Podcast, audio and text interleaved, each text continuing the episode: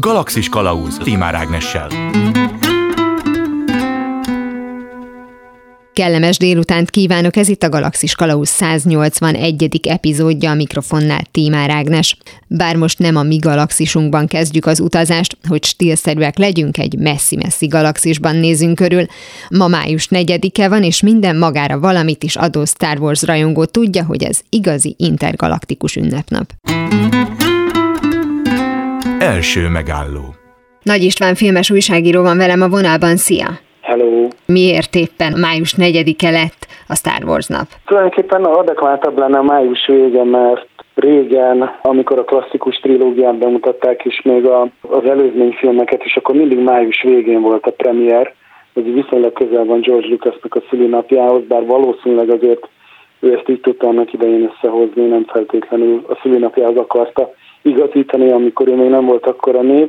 Viszont ugye van a May the Force, vagy May Force, ugye ez a május 4-e az a Force, ami meg a, a Force angol szó, ami ugye teljesen máshogy van írva, mint a Force a negyedike, azzal rezonál egy kicsit, és hát vicces jelleggel ezt a május 4-ét egy szójáték miatt nevezték ki Star Wars napnak. És ha jól tudom, ennek még azt hiszem Margaret Thatcherhez is van valami köze, mert őt is ezen a napon választották meg két évvel később, és őt is ezzel köszöntötték. Tehát az azt jelenti, hogy a 77-es bemutatóhoz képest két évvel később már abszolút egy ilyen világ uralomra tört a, a Star Wars. Na de George Lucasnak mi volt az álma? Tehát lehet tudni, hogy honnan indult ez az egész történet? Egy kicsit homályos, mert egymásnak ellentmondó nyilatkozatokat tett ezzel kapcsolatban már annak idején is, meg aztán később mindenképpen összezavarta az embereket. Tehát ő ugye mindenki filmes akart lenni, és ő mellett nagy szerelmese volt az autóknak, és ezt valahogy aztán ötözte is. Neki kevés rendezése van, összesen hat filmet rendezett. Az első rendezése 71-es a THX 1138 című filmben vannak üldözések, aztán az amerikai graffiti, a következő filmje az, az nem skifi volt, ugye az az 50-es években játszódó nosztalgia sztori, ott is fontos szerepet kapnak az autók, meg az üldözés, és hát aztán a különböző Star Wars filmekben is, hát ha nem is autós üldözést látunk, de űrhajók kergetik egymást, meg ezek a fogatok, a fogatversenyen. Úgyhogy ezt a két dolgot próbáltam összemixelni, és a 70-es évek elején pattant be az agyába, hogy ő akar csinálni egy skifit. Na most ugye megvolt neki a THX 1138, először egy kis elvont kísérleti rövidfilm formájában, aztán csinált belőle egy mozifilmet, és ő, ő már akkor azt akarta, hogy valami skifi, valami űrben játszódó űrcsata központú filmet akar csinálni, és ő először a Flash Gordon tervezte megfilmesíteni a képregényt, amiből aztán nem lett semmi, és akkor azt találta ki, vagy az az ötlete támad, hogy ő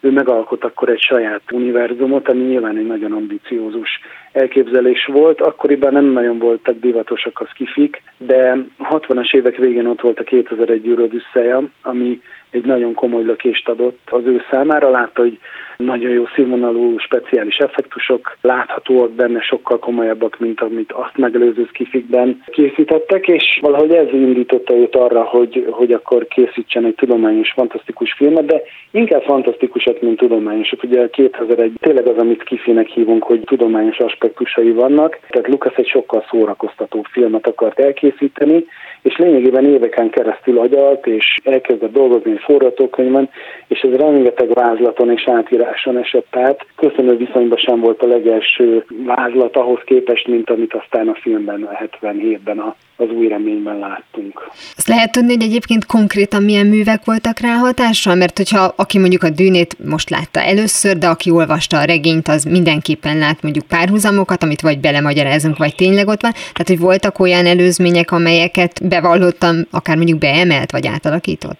Hát az említett 2001-ben kívül inkább a könnyebb vonalból próbált beemelni egy részt, hatásokat. Tehát hatott rá mindenképpen a 2001 űrödüsszeje mellett nagyon sok képregény, amit ő gyerekkorában olvasott, meg hát csomó mindenféle kis stress dolog, ami eltűnt a siesztőben, de valahogy őt megragadta, és akkor ezzel párhuzamosan pedig a komolyabb vonal, a 2001 űrödüsszeje, egyrészt másrészt pedig Kuroszava filmjei, onnan nagyon sok hatást átemelt, a Rejtett Erő című Kuroszava film, tehát valami erőd, amiből aztán az ő forgatókönyvébe lett a halálcsillag, Tehát onnan ki kell menteni egy hercegnőt, és a két robotnak, tehát Artunak és Tripiónak is megvan a, a maga verziója, két vicceskedő falusi paraszt formájában. Tehát ez egy nagyon-nagyon fontos inspiráció volt számára. Ő mindig vallotta, hogy Kuroszava nagy rajongója, és aztán amikor Kuroszava kapott egy életműdíj oszkárt, akkor ő és Steven Spielberg adták át neki a díjat.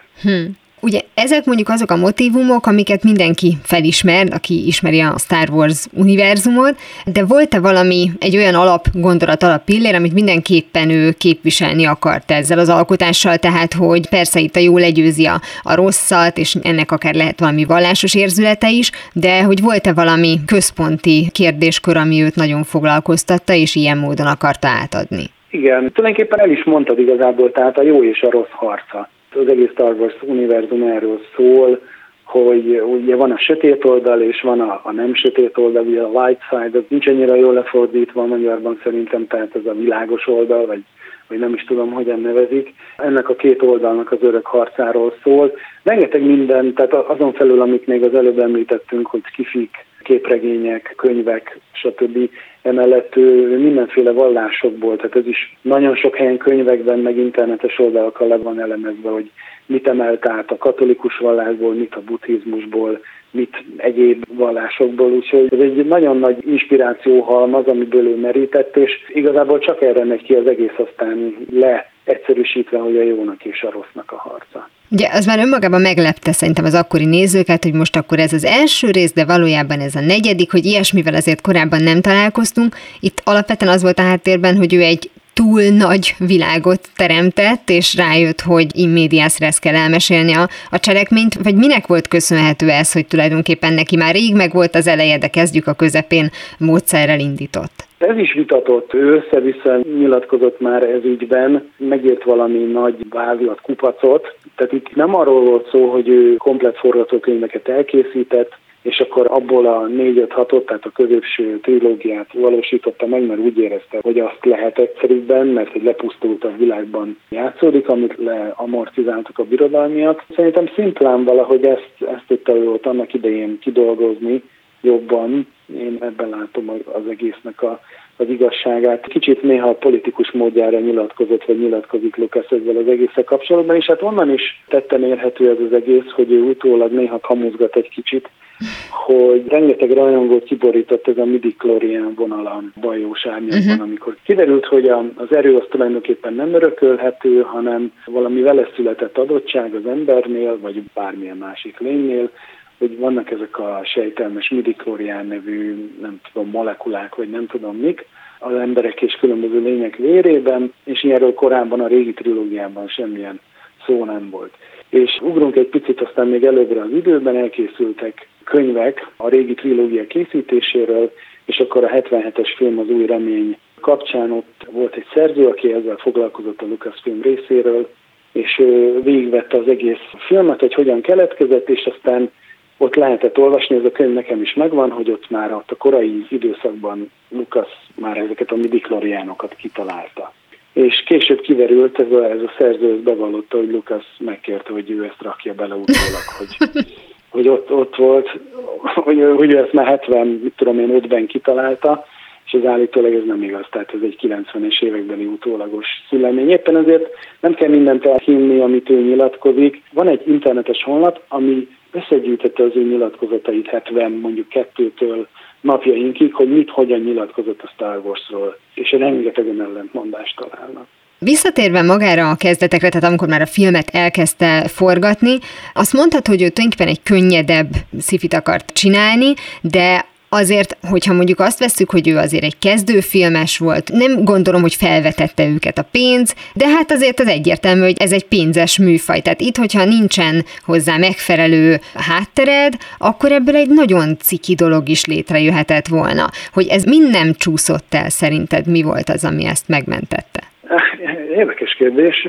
Szerintem azon egyrészt, hogy ő ezt nagyon jól kitalálta, tehát hogy ez miről szól, kicsit a korszellem is, tehát hogy kicsit vissza kell képzelnünk magunkat, hogy a 77-ben ott a Watergate botrány után, meg Vietnám után volt egy kiábrándult társadalom, Hollywood nem volt ez a, a legfényesebb korszaka, hiányoztak a hősök, és ő nagyon jó hősöket kreált egyrészt, másrészt pedig azt csinálta, hogy nagyon ügyesen, még később is egyébként, amikor aztán a már nem által rendezett epizód 5 és 6-ot elkészítette másokkal, hogy neki az van nagyon jó érzéke, hogy a megfelelő embereket megtalálja, és lényegében minden egyes fronton, tehát itt most színészektől elkezdve a, a filmzeneszerzőn át, a díszletesekig, a speciális effektusokat elkészítő csapatig, ő össze tudta szedni azokat az embereket, akik akkor fiatalok voltak, tehetségesek voltak, tele voltak tetvágyal, és érezték, hogy ez egy jó kiugrási lehetőség, és itt tényleg minden, mindenből és mindenkiből a legjobb fiatal gárdát összerakta, és ez lett szerintem a film nagy sikerének a, a fő oka. Hát ugye, ugye említettem külön a, a trükkösöket, tehát ez az ILM nevű cég, amit ő alapított, Industrial Light and Magic. Nem csak, hogy sikerült neki a 2001 Eurodüsszeje effektjeinek a színvonalát megcsinálni, hanem lényegében még jobb trükköket is megalkotott ez a csapat és ez például, hogy hiteles űrjelenetek játszódnak egy filmben, hiteles mondjuk értsük azon, hogy igazából mozis skifi szempontból, hiszen, mint tudjuk, hangrobbanás az nincs az űrben, nem hallatszik hang, a Star Wars-ban van. Látványra abszolút olyan volt tényleg, hogy mint hogyha ez, ez ilyen lenne. És ez 77-ben ez egy óriási lépés volt, és ez persze nem lett volna elég, hogyha nem lett volna jó a történet, ha nem lettek volna jók a színészek. Néha szokták kritizálni a a Star Wars színészeit, hogy sokan közülük nem futottak be olyan nagy pályát, meg stb. De Lukasz tök jól megmondta egy interjújában, én ezzel abszolút egyetértek, hogy ezek a színészek igenis jól játszottak, mert ha nem játszottak volna jól, akkor az effektek önmagukban nem vitték volna el a filmet. 77-es, tehát pontosan 45 éves idén az új remény, tehát a negyedik epizód, és ennek ellenére, hogyha meg tudjuk nézni mondjuk az eredetit, tök jól néznek ki egyébként ezek az űri jelenetek, nem fogjuk a fejünket, hogy jaj, mennyire furi volt ez az egész, és mondtad, hogy fontos volt nyilván, hogy volt egy alaptörténet, ami működik, de erre be kellett vállalnia azt is, hogy ő valamilyen módon közvetíti azt a nézők felé, hogy létszi, ne várjatok egy űrodüsszeját. Tehát a nézők tudták, hogy azzal, hogy elindul egy ilyen felirat, hogy valahol egy messzi-messzi galaxisban, akkor tudják, hogy ez egy mese. Ne várj tőle semmi más, csak élvezd. Igen, igen. Azt abszolút bevallottan nem elvont művészfilmnek szánt, attól függetlenül, hogy a szerzői filmről beszélünk, de hát a kommerszebb világban is létezik szerzői film. Nagyon nagy kockázatot vállalt a stúdió, és először ő 8 millió dollárt kapott meg a filmjéért, ami hát aztán kevésnek bizonyult, és akkor még plusz négyet kapott. És ebben nagyon nagy szerepe volt az Ellen Led nevű producernek és stúdióvezetőnek. Most hunyt el nemrég, hogyha ő nem járt volna közben a stúdiónál, ugye a 20th Century Fox-nál azért, hogy ez a film elkészüljön, akkor nem is, nem is készülhetett volna el. Az is kellett hozzá, hogy előtte Lucas rendezőként már bizonyított, főleg az amerikai Graffiti-vel, ami ugye Oscar jelöléseket kapott, nagyon jó kritikákat gyűjtött be, de mégis kételkedtek az egészben, mert ugye ez egy teljesen más film, és nem volt igazán olyan film addig, mint a Star Wars, maximum az 50-es, 60-as években kis vicces, gagyi, effektusos dolgok, úgyhogy ez egy hatalmas kockázat volt, de hát abszolút bevált aztán, mint azt tudjuk. Ugye mondtad, hogy egy csomó mindenre nem fogunk mi választ kapni, hiszen ellentmondásosak a nyilatkozatai magának Lukásznak is, de hogy ugye azzal, hogy azt mondta, hogy az új remény egy negyedik epizód, azzal nem csak arra utalt, gondolom a, a nézők számára, hogy egyrészt itt van valami előzmény, és hogyha mindannyian szerencsések vagyunk, akkor ezt bemutatom nektek, hanem arra is, hogy folytatás is lesz, tehát az azért sejthető volt, hogy ha nyilván visszahozza az árát, akkor itt lesznek további részek, és akár mondjuk azt is tudta, hogy itt a negyediktől legalábbis egy trilógiában gondolkozzunk? Hát, igen, ugye a negyedik rész végén Darth Vader nem hal meg, ugye a főgonosz, bár aztán ezt is később megtudtuk, hogy valójában nem ő a főgonosz, hanem még nála is van gonoszabb felettese. Tehát nem hal meg, túléli azt az űrcsatát, és akkor majd visszatérhet. Amikor 77-ben megjelent a film, akkor aki egy olyan kópiát látott, az nem látta az elején, hogy epizód 4. Tehát ez akkor még nem volt kiírva. Ő csinált egy filmet, és reménykedett benne, hogy sikeres lesz, aztán akkor esetleg készíthet folytatást. És amikor már forgott a birodalom vissza meg 79-ben, akkor kett csinálónak, hogy felkészítsék az embereket az újabb részre, az új reményt megint elvitték moziba, és akkor már ott volt a kis kiegészítés az elején, ahogy ugye úsznak az aranyszínű feliratok, de ott már ki volt írva, hogy epizód 4, egy új remény, mindenki csodálkozott, hogy hát fú, epizód 4, hát hogy, hogy nem egy. És akkor ott elkezdtem magyarázni, hogy hát igen, ez egy sokkal nagyobb valaminek a része, és hogy ő egyszer majd meg akarja csinálni az előzményeket, hogy hogyan lett Darth Vaderből szitlovag. Ezt meg is csinálta, és amikor az előzmény filmeket elkészítette az ezredfordulón, akkor azzal haknizott interjúban, hogy ő ezt mindig is így gondolta, hogy két trilógia van, először ugye az 4-5-6-ot csinálta, meg utána az 1-2-3-at is kész, nincs több, ő nem akar ezzel foglalkozni, hogy öregkorukban mit csinálnak ezek a, a hősök, ők megtették a magukét, az ő sztoriuk ennyiben kimerült, biztos, hogy történnek velük még érdekes dolgok, de valójában sokkal unalmasabb lesz az életük azután, hogy legyőzik a birodalmat. Ennek ellenére, amikor ő eladta a birodalmát, tehát konkrétan a Lucasfilmet eladta 2011-ben a Disneynek, akkor ő átadott egy, egy forgatókönyvázlatot az epizód 7-8-9-re, ami ugye totálisan ellentmond annak, amit itt nyilatkozott a 2000-es évek elején, hogy nem, nem, nem, egyáltalán nem gondolkodik ő abban, hogy, hogy majd még 7-8-9 is lesz. Hát, hogy valaki készíteni akar mondjuk egy újabb dokumentumfilmet róla, akkor az előzmények törlése címet javasolnánk, hogy legalábbis ő így nagyon szerette így kijavítgatni a múltat, vagy annak azokat a részeit, amivel már később nem volt elégedett. Nyilván ez nem egy rendezőre igaz, hogy belenyúlkál akár több éves vagy több évtizedes munkáiba, de hát ugye a Star Wars 4-5-6-os három darab epizódnál mindenképpen láthatjuk azt, hogy hát ő ezt nem engedte el, és utána jöttek ezek a kiegészítgetések, meg azért feltuningolása ennek a három résznek, az akkor mi volt? Tehát, hogy ott tényleg történt valami minőségbeli javulás, vagy csak húzzunk le róla még egy bőrt, szóval nem tudom, hogy te személyesen hogyan állsz ehhez. Ez egy összetett kérdés. Tehát ő egyrészt, amikor megírta a bajós árnyakat, tehát az epizód egyet, és akkor az elkezdte tervezgetni ilyen concept art művészekkel megrajzoltatni, addig kihasználta az időt arra pluszban, hogy azzal, hogy ő csinál megint egy új Star Wars filmet, ízelítőként egy kicsit felturbózza a régi filmjeit, és ebben benne volt az a szándék is, hogy hát egy-két trükk nem öregedett túl jól, már akkor sem sikerült olyan jól. Én úgy vagyok ezzel az egész, hogy szerintem magának a Special Editionnek az ötlete az nem ördögtől való, és valóban egy pár dologra ott ráfért a, a feljavítás. Sokszor ezek olyan kis apró dolgok, amiket nem veszünk készen. Tehát itt különböző hangeffektusoknak a felnagyítása, aztán ezek a vonalaknak a kiradírozása, amik egy trükkfelvételt sejtettek egy odavetített hátteret. Tehát van jó pár dolog benne, ami szerintem jól sikerült. Az egyik legjobb dolog, és ez nem az első Special Edition, mert a Special Editionnek is volt kb.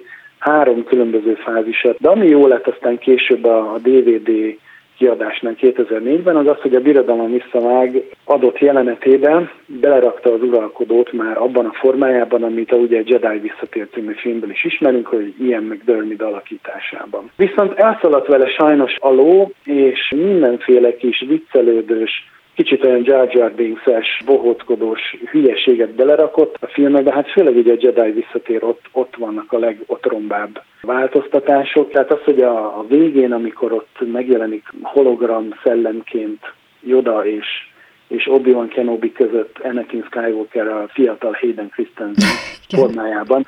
Tehát az valószínűleg ennek az egész változtatás mániának a csúcsa. Jelen pillanatban nem elérhető a film hivatalosan olyan jelleggel, hogy az ember meg tudja nézni eredeti változatukban őket. Említetted, hogy ezek alatt a kis díszítgetések alatt már közben azért elkezdődött az első három résznek a, az írása, illetve ugye a forgatás is lassan, és ugye az még egy más világ volt mondjuk a mostani Disney által képviselt, hát előzményekhez, folytatásokhoz, spin-offokhoz képest.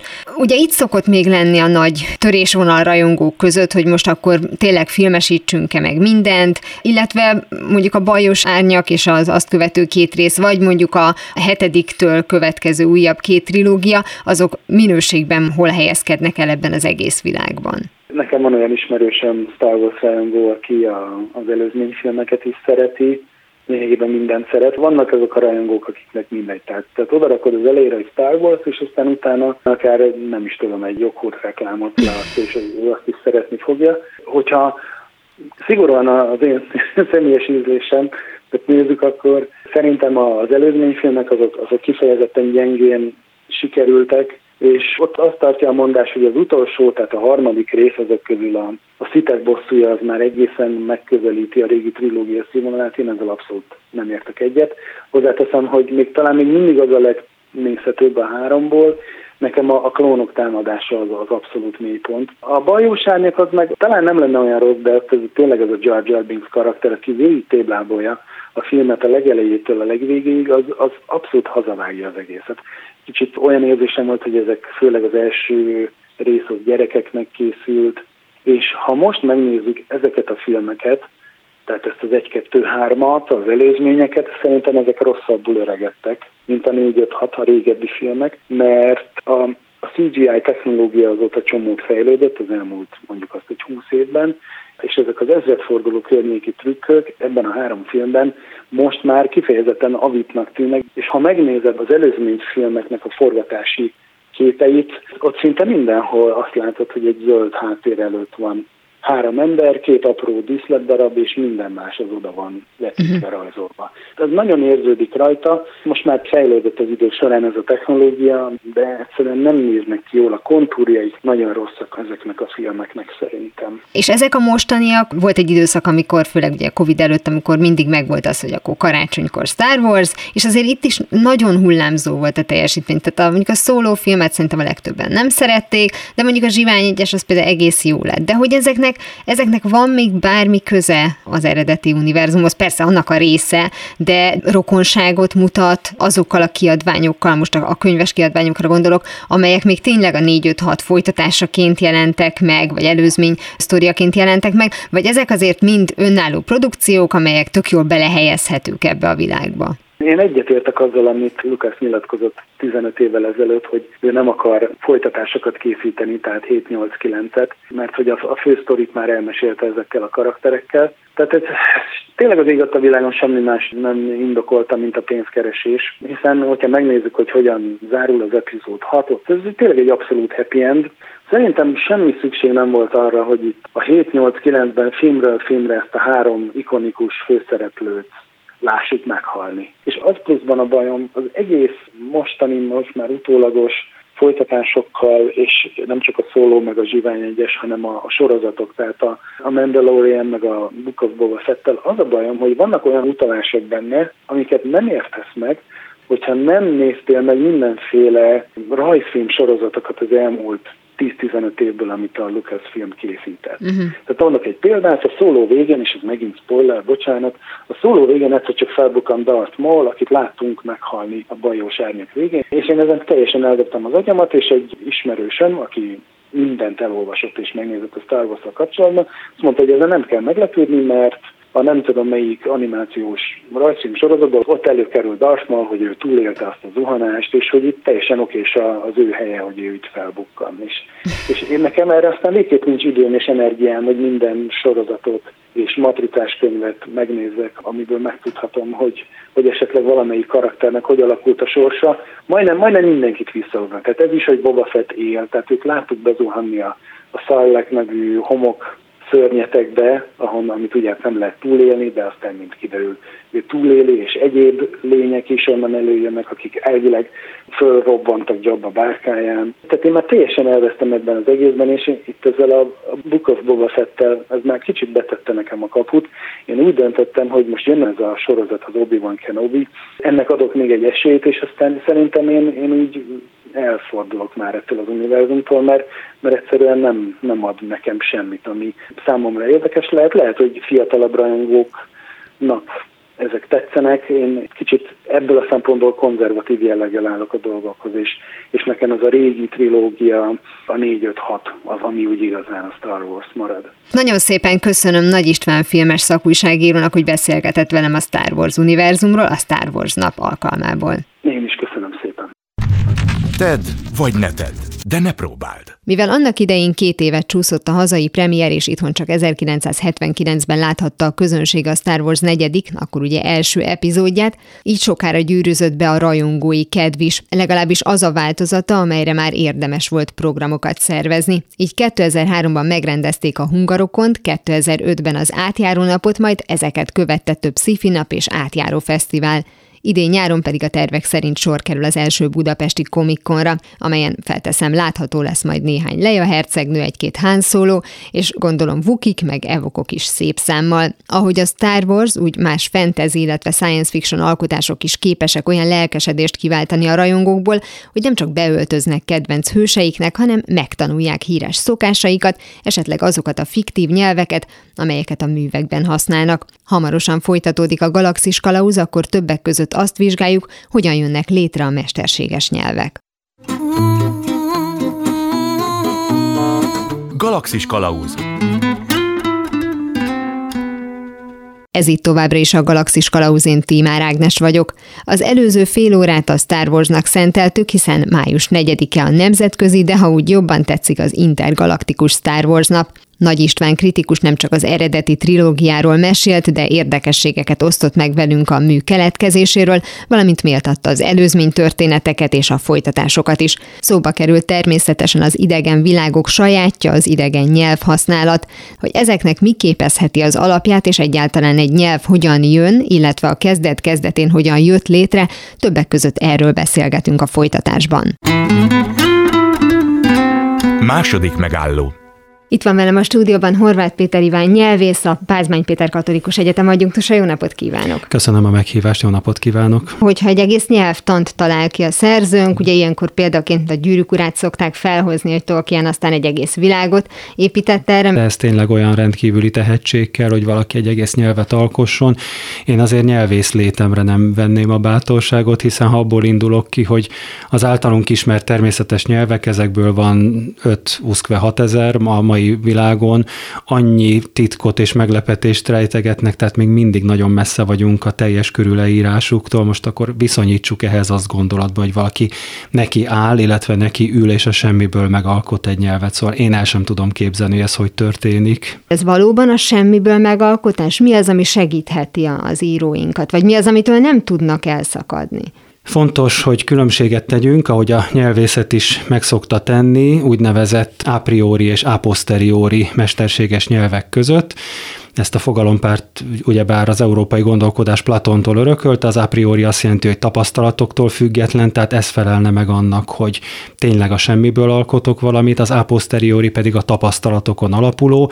Ez azt jelenti mondjuk a legismertebb példája az Esperanto, hogy alapul veszek több létező, széles körben beszélt nyelvet, és akkor hát azokból összegyúrok valamit. Tehát alapvetően ebbe a két irányba lehet elindulni. De ha gyakorlatot nézzük, akkor működik az első opció, vagy az tulajdonképpen egy ilyen elméleti elképzelés, tehát hogy annyira determinál minket az a nyelv, vagy azok a nyelvek, amelyeket ismerünk és használunk, hogy lehet, hogy nem is tudnánk más rendszerben gondolkodni.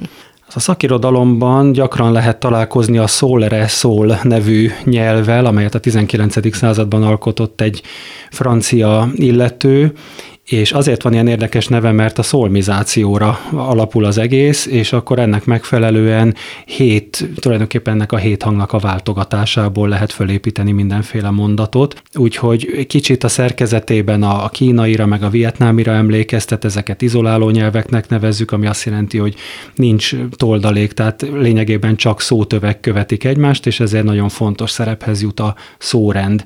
De ha az a kérdés, hogy ezek mennyire életképesek, hát a tapasztalat azt mutatja, ez ilyen a priori nyelvek nem igazán tudnak gyökeret verni és népszerűvé válni, tehát amelyek mondjuk úgy sikerrel töltötték be azt a szerepet, hogy, hogy nagyszámú ember használja őket második nyelvként, azok mind a posteriori nyelvek. Hogyha maradunk ennél a fiktív világnál és a kultúránál, már a gyűrűk urát említettük, de ott van mondjuk a nagyon klasszikus Star Treknek a klingonja, ami tulajdonképpen használható. Tehát, hogy ezeknek az a vizsgája, hogy lehet-e tényleges kommunikációt folytatni ezeken keresztül?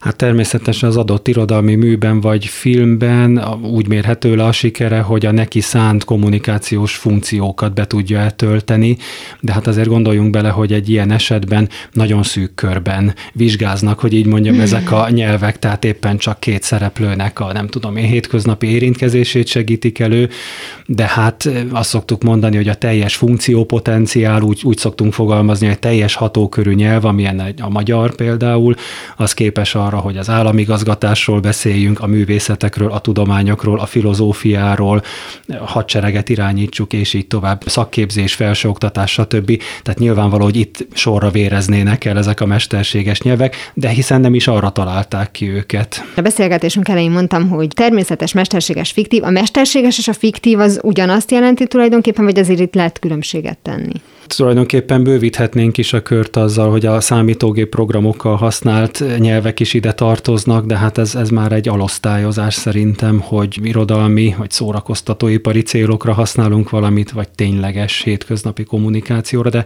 hát ebből a szempontból igen, szoktuk megkülönböztetni. Nem, nem is úgy mondjuk, hogy természetes, hanem hogy etnikus vagy etnikai uh-huh. nyelvek és a mesterséges nyelvek. És akkor a mesterségesbe tartozik bele például az esperanto is, de mondjuk a Tolkien által létrehozott tündenyelv is. Igen, igen. Az említett számítógépes nyelv egyébként annak a példája, hogy egyszerűsödik a nyelv. Nagyon szép dolog, hogyha van klingon, meg van tündenyelv, de hogy egyébként az tényleg már csak a szórakoztató része a dolognak. Hát nyelvész óckodik az ilyen véleménynyilvánítástól, főleg azért, mert itt megint pontosan meg kellene határoznunk, hogy mit értünk bővülésen, szűkülésen, gazdagodáson, szegényedésen. Egyébként a legtöbben, akik foglalkoznak ilyen nyelvstatisztikával, azok azt szokták mondani, hogy azért a nyereséglista jóval hosszabb, mint a veszteséglista, ha már ilyen háborús metaforával élünk, tehát azért gondoljunk arra, hogy olyan élményük legutóbb kazinciéknak volt. Ugye 18. század utolsó harmadától kezdve a 19. század legvégéig, hogy nem tudják magukat szabatosan és könnyedén kifejezni. Ő ezzel műfordítóként szembesül, tehát saját élménye volt, hogy na akkor ez a nyelv már, mint a magyar valóban bővítésre szorul. Ugye arról beszéltünk már, hogy mondjuk mennyire lehet nehézkes, vagy milyen két úton indulhat el egy új nyelvnek a létrehozása, hogyha mesterséges nyelvről van szó, de akkor menjünk vissza a kezdet kezdetére, amikor egyébként a nyelv létrejött. Tehát most leegyszerűsítve mi meg akartunk szólalni, de nem azért, mert hogy olyan szépnek találtuk a hangunkat, hanem mert nyilván valamit el akartunk érni vele. Tehát, hogy feltétlenül erre vonatkozóan is vannak vizsgálatok, hogy ez hol, hogyan, miként indult. Hadd kezdjem azzal, talán ez többeket meg fog döbbenteni, hogy a Párizsi Nyelvészeti Társaság erről nagyon sok szakkönyv megemlékezik, még 1866-ban drasztikus intézkedéssel egyszerűen betiltotta az összes tagjának, hogy ezt a kérdést tudományosan vizsgálja, mert a vezetőség úgy ítélte meg, hogy ez egész egyszerűen kívül esik a tudomány körén, és egyet kell velük értenem ennyi idő távlatából, hiszen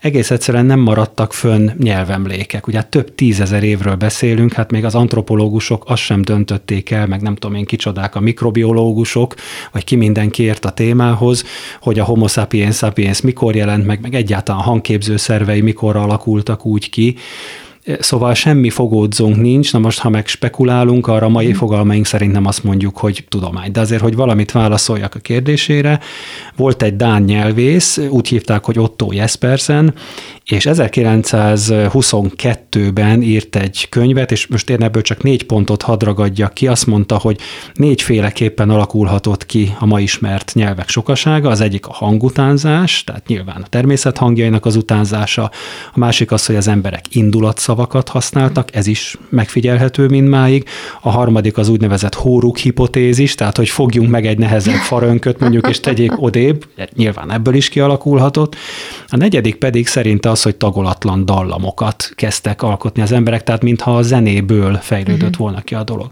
És természetes, ahogy Lendi szokott, sokan nekiestek és ízekre szedték az ő elméletét, és hát leginkább azt vetették a szemére, hogy ez a négy dolog tulajdonképpen nem zárja ki egymást, tehát ezek egyszerre is hathattak. Uh-huh. De ennél okosabbat azóta sem tudunk mondani. De olyan időpontot meg tudunk jelölni, ahonnan már azt mondjuk, hogy a vizsgálat az tudományosnak nevezhető. Hát ehhez képest, amit mondtam, hogy több tízezer év, a legkorábbi írásbeli nyelvemlékek mindössze 6000 évesek. A, ugye, sumér kultúrára kell gondolni. Na most hát az, az meg rettetesen kevés ahhoz képest, mint amennyire minket az ős idők uh-huh. állapota érdekel, és azt szoktuk mondani, hogy, hogy az akkor beszélt nyelvek, mármint amennyi kikövetkeztethető az írásbeli nyelvemlékek alapján, semmiféle kezdetleges állapotot nem mutat a maihoz képest. Szóval ugyanaz a bonyolultság, ugyanaz az összetettség, ugyanaz a sokszínűség mutatkozik meg bennük. Tehát nyelvészeti tudományos szempontból a bábeli zűrzavarral lényegében nem foglalkoznak.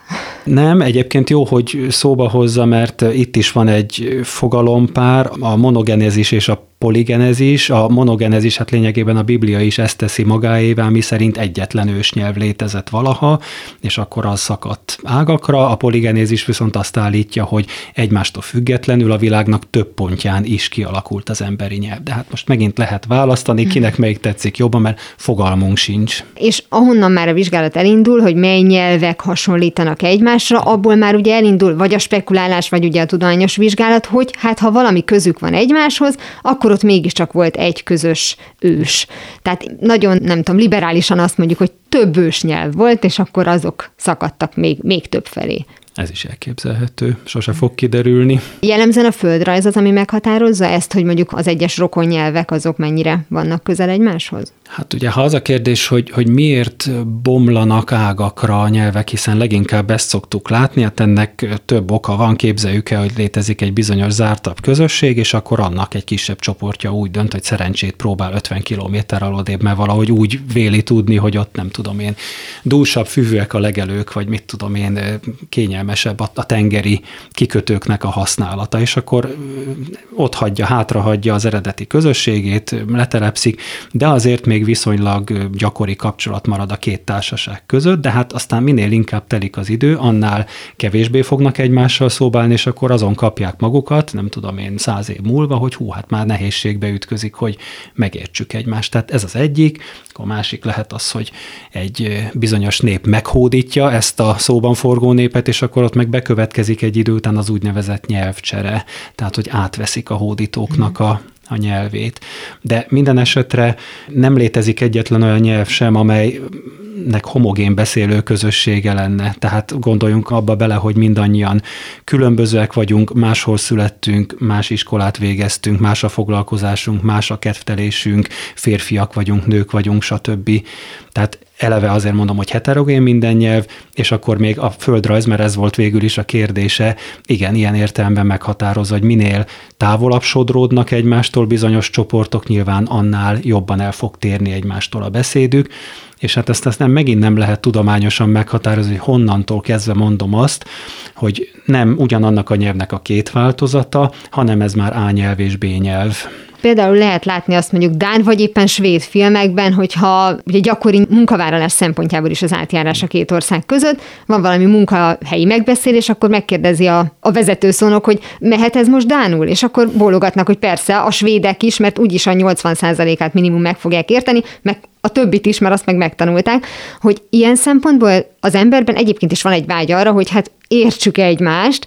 Ma ugye az angol talán ennek a legműködő képesebb megoldása vagy területe, de amit ön is mondott, hogy egyszer csak rájöttek, hogy már nem értik annyira egymást, hogy akkor nem volt ez a vágy, hogy hát valamit tegyünk, hogy ez nehogy még jobban eltávolodjon, ez nyilván már a spekuláció része a dolognak, vagy itt lép mondjuk életbe a nemzeti öntudat, és tehát akkor azt mondom, hogy nekem másmilyen a nyelvem, akkor mindent megteszek, hogy az másmilyen is maradjon. Hát erre hadd mondjak egyetlen példát. Az én fiatal koromban még mindenki szerb-horvát nyelvről beszélt, ugye itt épp a hatodik kerületben működött. Emlékeim szerint ilyen nyelvű gimnázium, és a legkomolyabb szakkönyvek is ezt egyetlen nyelvként kezelték, és aztán tessék, bekövetkezett a délszláv válság, és hát pontosan erről van szó, a 19. század óta Európát ezek a nemzetállamok tarkítják, azok meg arról ismerhetők fel, hogy egy állam egyenlő egy vallás, egyenlő egy nyelv, és akkor hiába, szóval fölbomlott ugye az egykori Jugoszlávia, és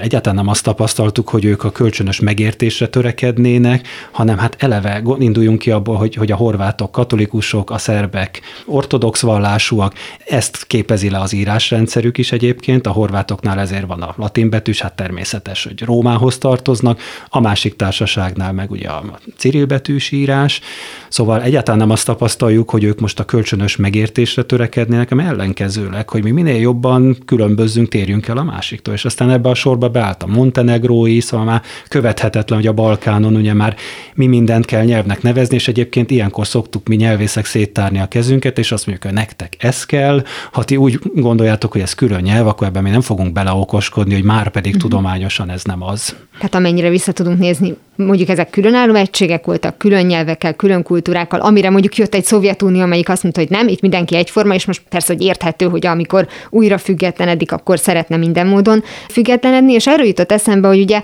néhány évvel ezelőtt az teljesen természetes volt, hogyha a boxmeccsekről közvetítettek, akkor Vladimir Klicskót mondtak, most pedig ugye az ukrán-orosz háború kapcsán nem egyszer szólal meg, most már következetesen Volodymyr Klicskónak írják ki és mondják a nevét, ami egy jogos politikai döntés, ahogy az adott, nem tudom, élethelyzetekben nem volt mindegy, hogy helyeket hogyan nevezünk, hogy Dánsznak nevezzük, vagy Dáncignak nevezzük, tehát ezeknek mindig van egy mögöttes tartalma. Igen, hát ez, erről nekem csak a politikai korrektség jut eszembe, ennek a megnyilvánulása az, hogy például az egyes nyelvközösségeket ugye valóban emlegessük a saját nyelvükön, tehát hogy én most mancsit mondok-e, vagy vogult például, ugye a szakirodalomban is megfigyelhető ez az áttérés, meg hát igen, hogy most akkor Kiev vagy Kiív, valóban ezt uh-huh. nap mint nap halljuk és olvassuk, meg hát nem tudom, a hallgatók emlékeznek arra, volt néhány évvel ezelőtt egy nagyon furcsa eset, amikor a hozzánk akreditált grúz nagykövet közölte a kormány, hogy akkor mostantól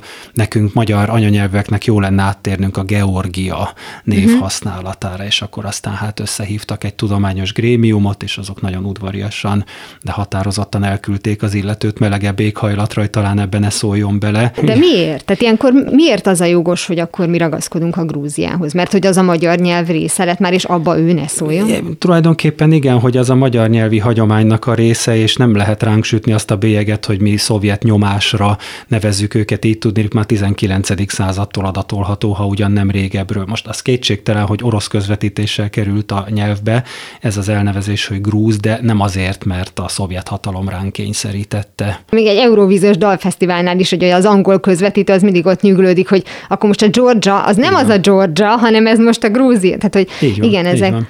Ezek érdekes kérdések, de ugye szó volt a mesterséges nyelvekről, és az Esperanto volt az, amire mindenki szeretett hivatkozni egy időben. Ez tulajdonképpen azért nem lett egy sikeres projekt, hogy nekünk legyen egy közös nyelvünk, mert egyszerűen az angolt úgy is mindenki elkezdte használni? Hát szerintem elsősorban sokat nyom alatba, hogy ki mennyire lelkesedik a dologért, azért szoktunk beszélni nyelvi lojalitásról, ez azt jelenti az egyén szempontjából, hogy szereti a nyelvét, és ahhoz ragaszkodik, na de hát épp, épp ez a bökkenő, hogy az esperanto eleve nem anyanyelve senkinek, most nyilván meglincselnének a lelkes esperantisták, mert próbáltam utána nézni, hogy állítólag ezren vannak a nagyvilágban, akiknek ténylegesen ez az anyanyelvük, mert két olyan esperantista kötötte össze az életét, hogy az ő frigyükből származott egy ilyen gyermek. Majd ha államot alapítanak. Így, akkor. így van, de hát Zamenhof nem erre találta ki, ugye ez a lengyel személyszorvos annak idején, hanem ő most magasztosan hangzik, de a világbékét akarta ezzel, vagy hát hogy mondjam, az emberek kölcsönös nem is tudom, együttműködését elősegíteni. Szóval, ha hiányzik mögüle a kultúra, és itt, itt kezdődik a válaszom érdemi része, a, a vallás, a hagyományok, a nem tudom én micsoda, a történelem, a, a, az etnikai tudat, akkor azt kell mondanom, hogy sajnos halálra van ítélve. Tehát ettől még mondom, nem akarom megbántani mm. az esperantistákat, tudjuk, lehet belőle nyelvvizsgát is tenni, tudom, hogy gazdag műfordítási irodalma van, azt is tudom, hogy eredeti művek már esperantóul keletkeznek, de nem lehet egy napon említeni egy igazi etnikai nyelvvel az említett okokból. Ezekből az okokból elsősorban vagy a gyakorlati használat miatt, hiszen kinyitom a tévét, fölmegyek egy streaming oldalra, és a többi angolul nézek, és angolul olvasok feliratot. Igen, végül is, ahogy a kérdésében fölvetette, szóval az angol, most hadd mondjam így, hogy, hogy ilyen generál szószként elárasztotta az egész világot, de hát ennek nem csak az Esperanto látta a kárát, hanem ha arra gondolunk, hogy az Európai Unióban kezdettől fogva, ugye az 50-es évek elején kérdés volt, hogy akkor esetleg nem lenne egyszerűbb, meg főleg olcsóbb a rengeteg fordítás és tolmácsolás helyett egyetlen nyelvet használni, és nyilvánvalóan akkor is hát kik között zajlott a vetélkedés, a francia és a német fél között. Hát ugye a franciának hihetetlen karrier volt már a háta mögött, ugye diplomácia nyelve, stb. stb. És aztán kész jött, látott és győzött az angol, és mind a kettőt leradírozta a, színről, és mit tapasztalunk most a Brexit után, hogy az Egyesült Királyság már nem is tagállam, ehhez képest az angol mindent visz. Tehát, hogyha megnézzük a, az összes tárgyalás, a plenáris ülések nyelvét, stb. stb., ott jó, ugyan megvan a, a parlamenti képviselőknek az a joguk, hogy az anyanyelvüket használják, de nagyon sokszor tapasztaljuk, hogy nem élnek ezzel, hanem az angolt választják. A gyakorlati használat mellett mondjuk a ez így lehet, hogy nem lesz valós, de az egyszerűsége is az, ami döntő volt, vagy nagyon jó az, az angol száz, illetve angol anyanyelvű nemzeteknek a marketingje ilyen szempontból.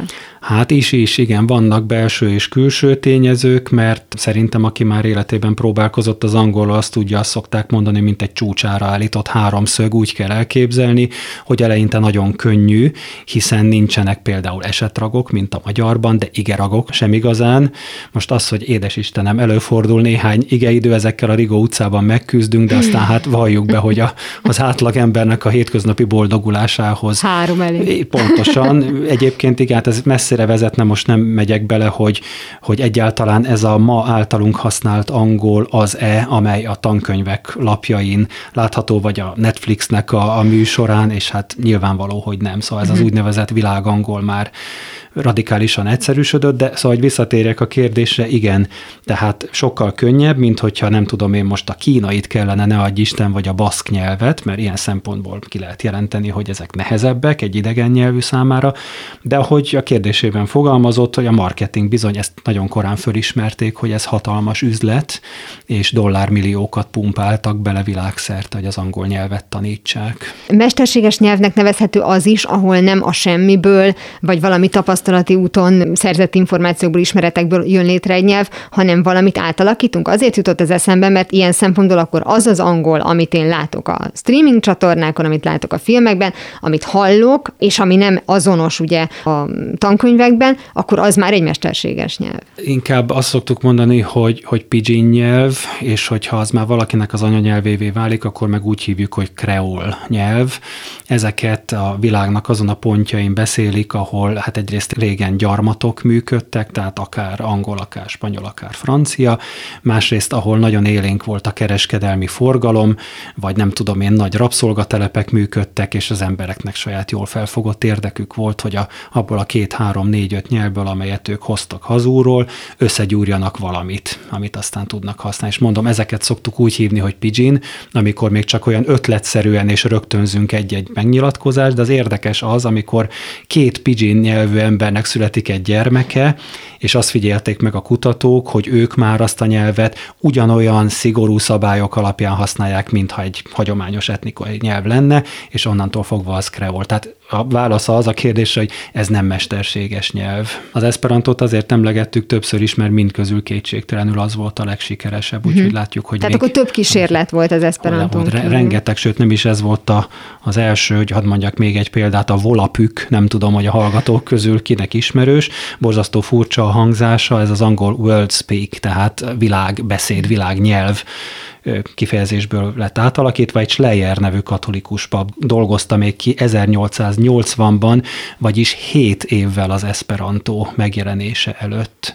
Tehát valahogy így a 19. század utolsó harmadában kezdtek ezek nagyon felvirágozni. De egyébként az is érdekes, hogy, hogy mindössze 20 évvel az Esperanto megszületése után, 1907-ben már megjelent az IDO, tehát IDO, így írjuk és mondjuk IDO nevű nyelv, amely kifejezetten kifejezetten azt tűzte a zászlajára, hogy még tovább egyszerűsítse az esperantot. És ugye az esperantó megalkotásakor is Zamenhofnak ez komoly megfontolása volt, hogy az emberek ne bíbelődjenek a mindenféle kivételekkel, de lám-lám, amint elkezdték beszélni, az emberi agy meg úgy van behúzalozva, ezt sem tudjuk igazán megmagyarázni, hogy tulajdonképpen nem okoznak gondot a kivételek, mhm. hiszen minden etnikai nyelven rengeteg kivétel van, úgyhogy látjuk, hogy az idó szerintem az átlagember erről még nem is hallott, tehát még csak ennyire sem lett sikeres, holott egyszerűsíteni akarta az amúgy is egyszerű esperantót. Igen, lehet, hogy itt volt a marketing hiánya. Igen. Horváth Péter Iván nyelvész, a Pázmány Péter Katolikus Egyetem adjunktusa volt a vendégem. Köszönöm szépen, hogy itt volt. Én is köszönöm. 42. Mihely is tudjátok, hogy mi a kérdés, érteni fogjátok a választ is. Mára ennyi volt a Galaxis Kalauz, jövő héten ugyanekkor találkozunk. Hamarosan archívumunkból visszahallgathatják a mai adást is, valamint most már podcast formában is elérhető a műsor. A Rádió és a Galaxis Kalauz Facebook oldalán további érdekességeket találnak, illetve ha még nem tették, iratkozzanak fel YouTube csatornánkra. Köszöni a figyelmüket a szerkesztő műsorvezető Tímár Ágnes. Viszont hallásra! Ez volt a Galaxis Kalauz. Timár Ágnes műsorát hallották.